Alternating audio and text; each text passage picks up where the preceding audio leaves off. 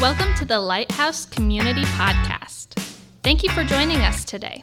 We hope today's teaching will encourage you in your faith and help you develop an increasing desire to walk with God. Let's listen in.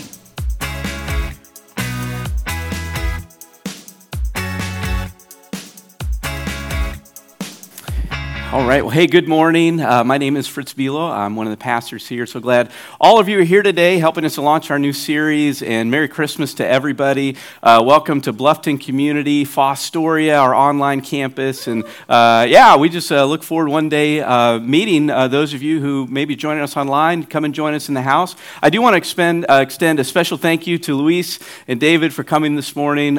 we love you guys, and we are with you in this whole thing. So, Jeff, thanks for making that connection what, uh, 20, 15 years ago? Something like that? Yeah, we bless the Lord for that. Yeah. that's right, that's right.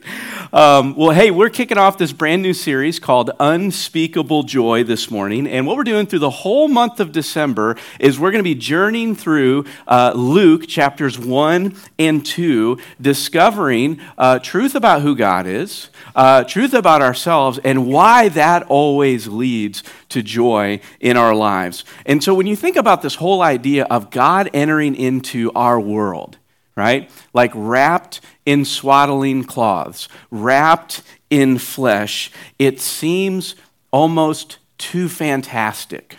Right? It's, it's too big of a story. It's too wild, and it's difficult to wrap our minds around it, but it's true.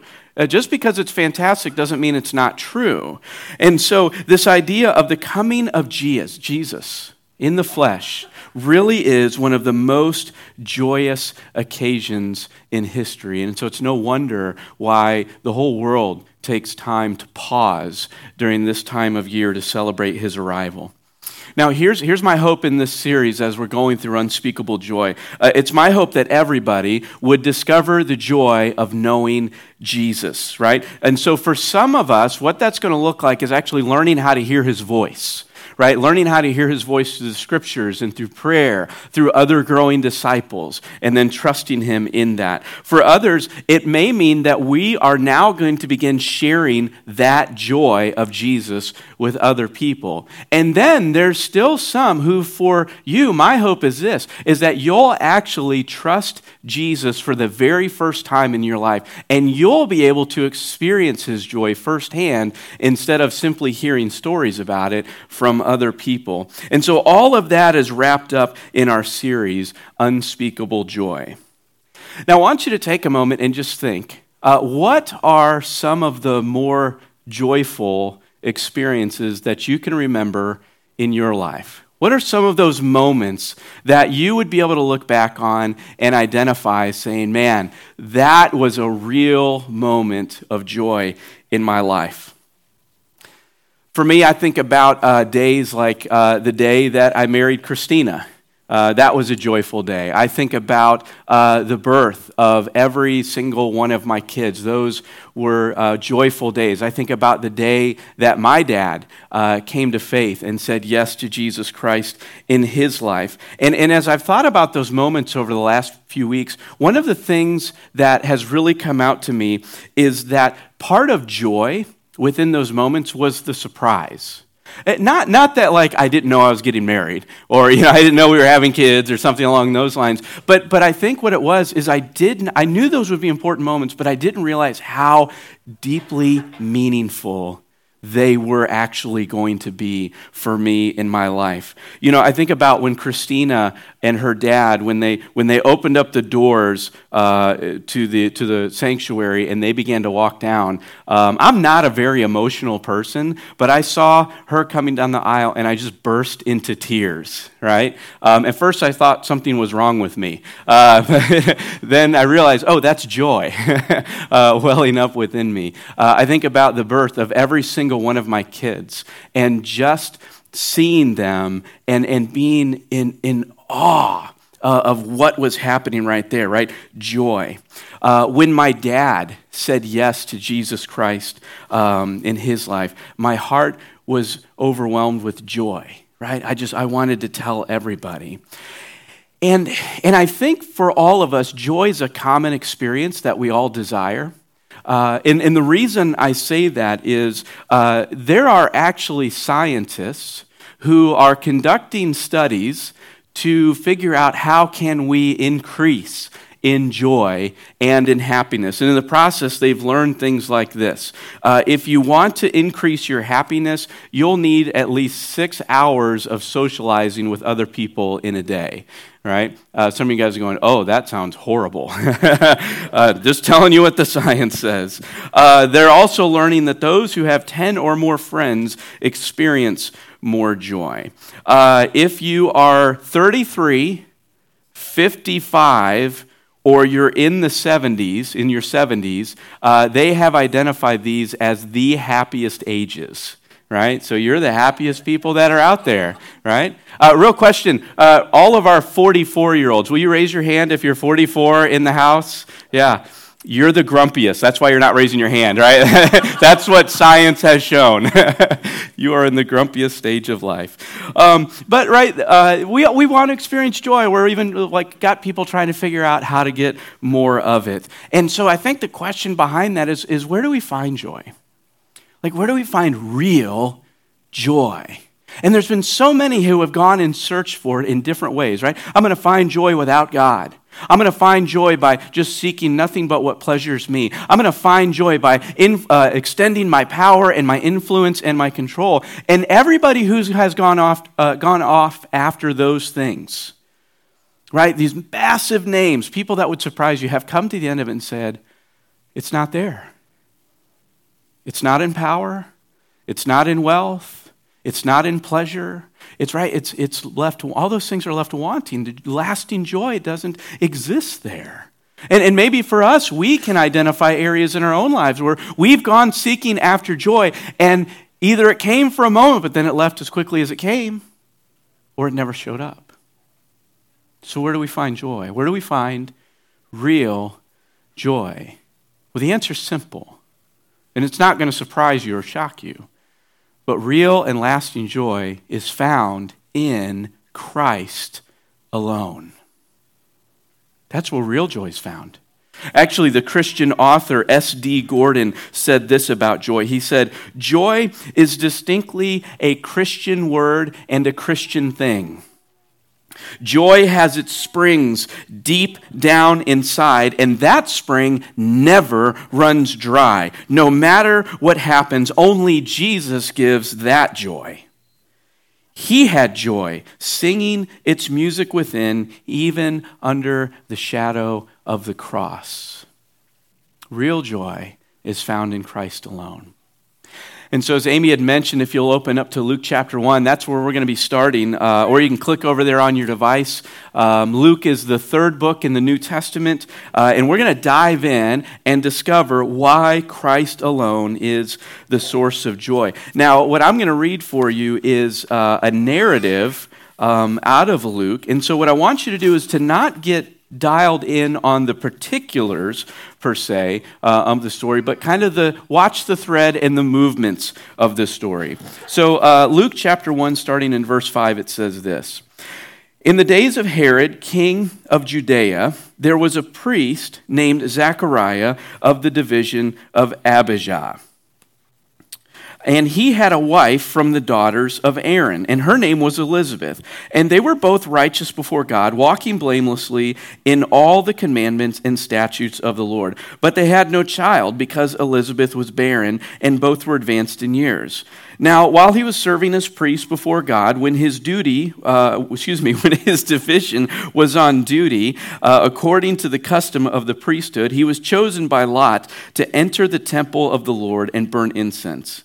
And the whole multitude of the people were praying outside at the hour of incense. And there appeared to him an angel of the Lord standing on the right side of the altar of incense. And Zechariah was troubled when he saw him, and fear fell upon him. But the angel said to him, Do not be afraid, Zechariah, for your prayer has been heard, and your wife Elizabeth will bear you a son, and you shall call his name John.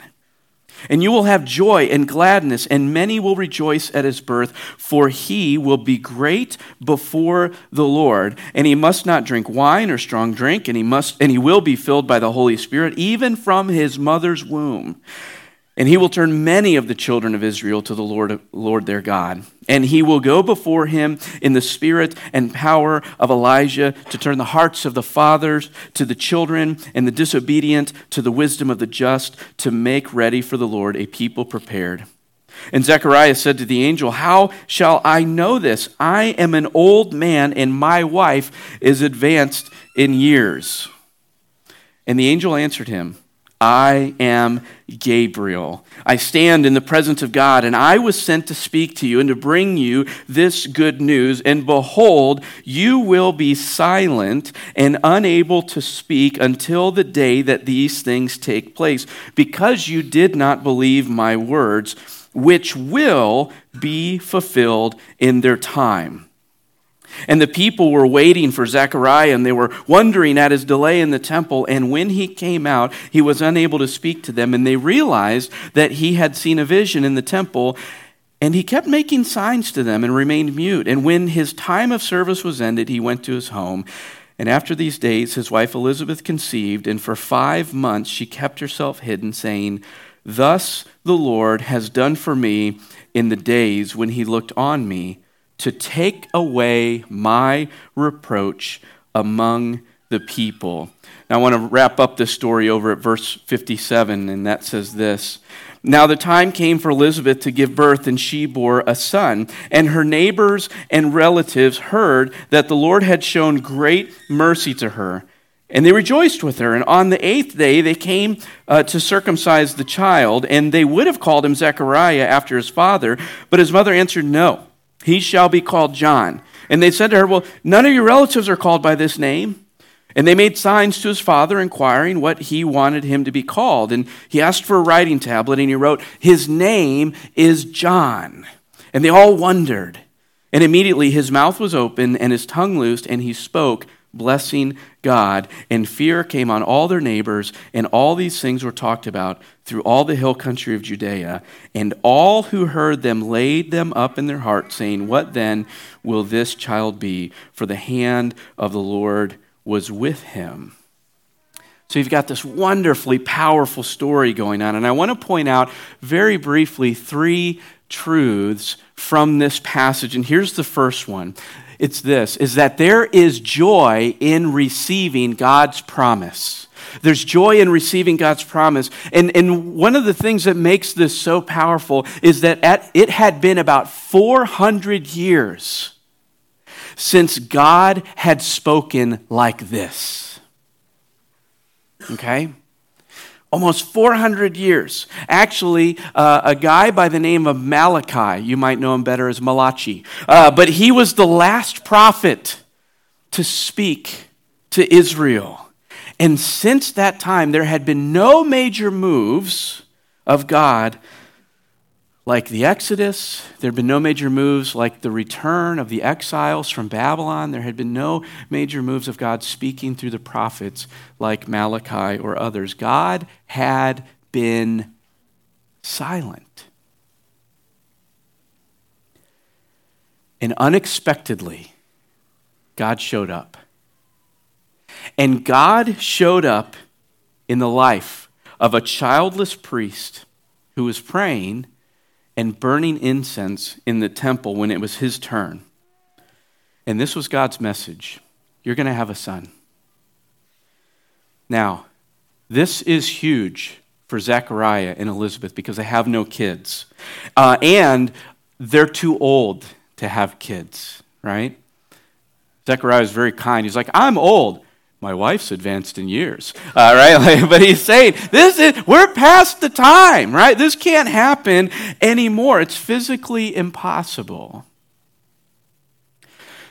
Now, the inability to have children is, is a challenging thing, right? It's challenging today.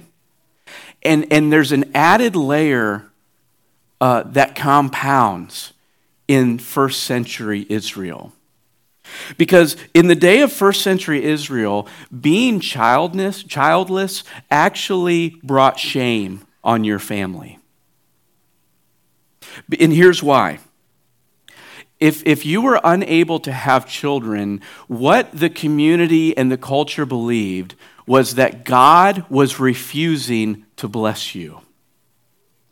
That you had done something sinful, you had done something wrong, and that is why God is keeping you from having children.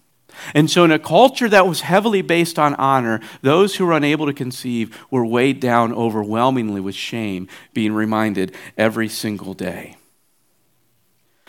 One of the things I love about this couple is that even though they walked around with this shame, even though they did not get what they had wanted for so long, they never wavered in their commitment to God. They walked with him, they trusted him, they loved him no matter what. And so, can you imagine the joy that Zechariah and Elizabeth had in receiving God's promise? God, literally, He's removing their shame. That's what Elizabeth says in verse 25. You're removing my repro- reproach among the people, and you're using us. You're using our lives for your glory, because this is no ordinary boy right? This is no regular John because he's going to have like a mission like nobody else. Here's what's amazing, right? It had been almost 400 years since God last spoke through a prophet or some major move. Do you know what one of the last things God said through Malachi in chapter 4, verses 5 and 6? Actually, let's do this. Let's read that passage out loud together with Behold. Are you ready? Go. Behold, I will send you Elijah the prophet before the great and awesome day of the Lord comes. And he will turn the hearts of the fathers to their children and the hearts of the children to their fathers. Does that sound similar to what the angel was saying about what John would do? One of the last things that God says through Malachi is one of the first things that God reaffirms to Zechariah and Elizabeth through Gabriel, right? There's joy in receiving God's promise, but there's also joy in the process. Right? That's the second thing. There's joy in the process, right? So, this joy that Zechariah and Elizabeth eh, were experiencing, it changed the journey. Because now Zechariah is mute. He can't say anything. And now Elizabeth is, is pregnant.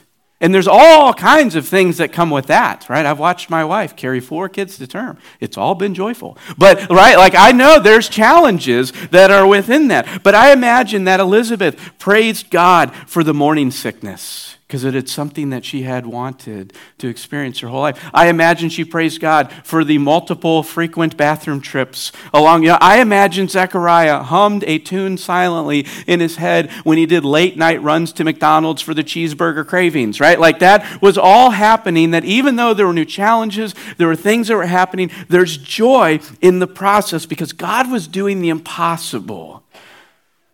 Joy will do that, by the way. Joy will change, it will take a challenging situation and turn it into a season of gratefulness. Because joy is not based on situations, joy is actually a state of being. Joy is born out of what God is doing. Here's the real essence of joy and the core of it joy comes from being included in God's plan. Joy comes from being included and invited into Christ's story. That's, that's the launching place of joy, and that's what happened to Zechariah and Elizabeth because there's joy in the process. But here's the last truth there's joy in the fulfillment because God did exactly what He said He was going to do. They had a son, and everyone was excited, and God turned sorrow into joy right? Check this out. Here, here's, you got it. You have to notice this. Now that they had a son, now that they had one of the things they had always wanted, I want you to notice that Zechariah and Elizabeth's commitment to God never changed. Even after they got one of the things that they'd always wanted, their commitment to God never changed one bit because it would have been really easy to let the pressure of everybody else right? Going, oh, well, you just name him Zechariah. Nobody, John. Nobody with the name of John in your family is Zechariah. They goes, well, yeah, I guess you're right. It's not a big deal. He's here now. I mean, what's God's going to do? Take him away? No, he wouldn't do that. So we'll name him whatever we want. We'll do whatever we want. We'll focus in on this gift, right? Instead of him. But no. they stayed committed to what God asked them to do, right? And they named him John. By the way, do you know what the name John means? Any Johns in here? You might know what your name is. It means God has been gracious, or God gives grace. Isn't that the story? Isn't that this story right here? By grace, God spoke to Zechariah. By grace, God gave them a son. By grace, God included them in Christ's story. By grace, God, uh, John got to grow up and be the announcer of Christ's arrival. By grace, John baptized Jesus. I want you to think about that. Why? Grace. Because God chose. And so there's joy in receiving God's promise, there's joy in the process, and there's joy in the fulfillment of God's promise as well. And so, right, Zechariah and Elizabeth, John, they all discovered this joy from being included in Christ's story. Did you know that the same is true for you and me? You got to catch this part, right? What I'm about to say, don't miss this. Like, check back in, and then you can check back out. But here, here's what you've got to catch this real joy only comes in Christ, and that will change your life. Right? Like, you will only find joy in Christ, and that will change your life.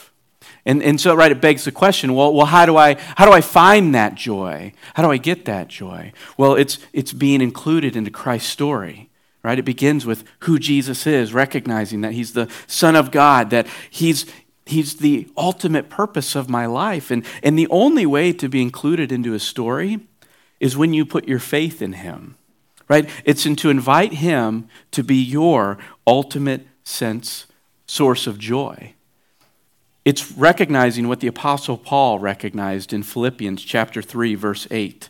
He said this Everything else is worthless when compared with the infinite value of knowing Christ Jesus, my Lord.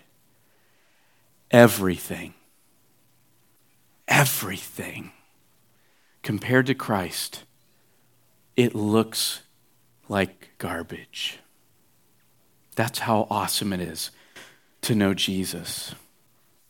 And my question for, for some of you here this morning, for some of you joining us online, is this what's, what's keeping you from putting your faith in Christ? What's the barrier to you from saying yes to Jesus? I wonder if you identify with Zechariah and Elizabeth. I wonder if there's like this shame that weighs about you, and that's, you know, your past is actually one of the things that gets in the way of your future with Christ. You don't know what I've done. You don't know what I've said. You don't know the things I've thought. God could never forgive me. Can I tell you something? That's not true. It's not true. God can forgive you. God will forgive you if you ask Him. God is the only one who can turn mourning into dancing. He's the only one who can turn sorrow into joy. He can take shame and turn that into honor. And when you say yes to Jesus Christ, that will change your life. It'll transform who you are overwhelmingly. So maybe there's a barrier. Maybe for you, it's like, well, there's actually something, I'm waiting for something better to come along. You know, uh, once I make enough money, then I'll be joyful. When, when, I'm, when I'm in that relationship, if I can just have enough people notice me, then, then I'll know. I'll know I'll be joyful. But until you say yes to Jesus as your forgiver and leader, you're chasing smoke. Now, some of you have already put your faith in Jesus, but you're kind of going, uh, you're in this moment saying, man, I'm kind of struggling in the process right now. For me, following Jesus has become a chore. I'm like grinding it out. I'm just showing up to church because I know it's right. I'm trying to be better. I'm putting in the hard work and, and, and trying to be super, super disciplined. But you're talking about joy, and that does not characterize my life at all. I'm just, I'm just trying to make it, man. Uh, a pastor by the name of Jim Johnston says this that joy is one of the vital gauges on the dashboard of the Christian life. And when it dips, when you sense a, lo- when you sense a loss of joy in your life, you need to take notice immediately. And you should act. And do you know, do you know why a, a Jesus follower will lose joy in their life? It's typically because we've taken our focus off of Christ. Do you know that? That's actually why we tend to lose joy in our personal lives, is because we have taken the focus, our focus of our life, off of Christ. And so what's happened is in the process, you make something else of greater importance, and, and possibly with good intentions, but your focus is on something else or on someone else. It could be a relationship. You could have your focus on the church. You could have your focus on, on your job or some dream that you have for the future or something along those lines. Maybe you've started valuing more what other people have to say about you than what Christ has already said about you. Right? It, it could be literally anything, but you have to recognize that drawing your focus away from Christ is one of the ways that Satan will tempt you to try to pull you out of what God has for you. It's exactly what he did with Jesus when he was in the wilderness for 40 days, right? Satan tried to draw Jesus' focus away from God and on his own personal fulfillment. Hey, Jesus, I know you're hungry. Why don't you just make some bread? Hey, Jesus, why don't you show everybody who you are by jumping off the top of the temple? And that'll prove that you're God's son, because angels will catch you. Hey, Jesus, why don't you just worship me and I'll give you all the kingdoms of the world? The whole time he's inviting Jesus to take his focus off of God. And Jesus refused, right? Satan was inviting Jesus to make lesser things into ultimate things.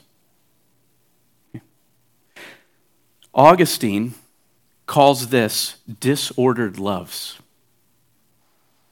He calls disordered loves, this is disordered loves, right? Taking good things, work, relationships, children, um, safety, all of those things, taking good things and placing ultimate value on them. Taking secondary, third, fourth things and making them first things. That's disordered loves. Putting lesser things in the place of God. And disordered love will always steal your joy. Always. It's tempting to think that Zechariah and Elizabeth were joyful because they finally got a son. That would be a misstep in understanding what was happening in this account. They never took their focus off of God. Do you realize one of the first things Zechariah could say when he got the ability to speak again was essentially a worship song praising God? Not even for his son, but the fact that God was moving and God was speaking and God was acting, right? That's where his joy. You have to catch this. There is nothing else in this world that will bring you joy. There's nothing else that will bring you fulfillment like knowing Christ. Nothing. There's no job promotion. There's no new house. There's no new city. There's no new relationship. There's no new child, right? There's no boyfriend or girlfriend. There's no level of wealth. There's no level of security that is going to bring joy into your life the way that Christ will bring joy into your your life. He is the only one who can do that. And He's awesome. Now, if you're here this morning and you go, man, Fritz, I think I identify with that, I, I would be one of those people that have lost my joy in following Christ. Let me encourage you with this this is the way forward. It doesn't come from getting up earlier and doing more things and working harder. You know what it comes from? Adjusting your focus. The pathway forward is to fix your eyes on Christ. And so I want to help you with just a very simple next step this morning on how you can recover some joy. There's actually this next steps on the back of your connection card. And it's this. I want to invite you to bring your focus back onto Christ by simply dialing into who you were without, or who you are without Christ and who you are in Christ. And one of the best places to do that is in Ephesians chapters 1 through 3. And so, what I want to invite you to do this week is to take the next step of reading and studying Ephesians chapters 1 through 3. And I would encourage you to take your time. I spent time this morning in Ephesians 1. I got all the way to verse 11, and I had to stop because I ran out of time and I had a page and a half entire of notes about who God is, who I am in Christ, who I am without Christ. So I want to encourage you to take that next step, right? This is an amazing section of scripture that'll help you contrast that. So read it, meditate on it. I would encourage you invite a friend to join you to talk about it, right? Later in the week or, or some other time, you guys can read it together and talk about it. But take that next step. Let me know. I would love to pray with you and pray for you this week as you're journeying through that. So that's one, one step I would encourage you to take. But here's another step, especially if you're not a Jesus follower right? If you haven't said yes to Jesus, I want to invite you to do that right now. I want to invite you to say yes to Jesus as your forgiver and your leader right now. And here's what I'm not going to do I'm not going to guilt you. I'm not going to compel you in any way. Jenny's not going to be up here playing 14 verses of Just As I Am until somebody comes forward, right? Like, none, none of that is going to happen. Um, I, here's what I want you to know that if you're ready to step into a life of purpose and meaning and joy, what you were created for, that is an option for you today. That's actually a really good option for you. If you sense God drawing you to Himself, say yes to Him. Listen, the greatest joy that I have ever experienced in my life has been Christ. It's Him, hands down. And the joy He has given me over the last 24 years you, one would think that over time it would dissipate and it would become less and it would diminish, but it doesn't. It actually increases. It gets greater. It gets deeper. It actually becomes more overwhelming, right? He, he has filled me more with joy today than I can think in times in the past. And I wonder if you can imagine what your life would look like marked by God's joy like the joy of knowing that you're eternally forgiven, the joy of knowing you belong to Christ, the joy of knowing God's promises and relying on them through every situation that you'll face in your life, the joy of knowing God's abiding presence in you, experiencing joy even through some of the most difficult seasons of your life. Christ will do that. Knowing Christ will change your life. And you can say yes to Him literally right now. And so I want to invite you to bow your heads and to close your eyes. We ask this question every weekend. It's very simple, but I think it's profound. And the question is this Jesus, what are you saying to me right now through this message? And I want to give you an opportunity to listen to Him.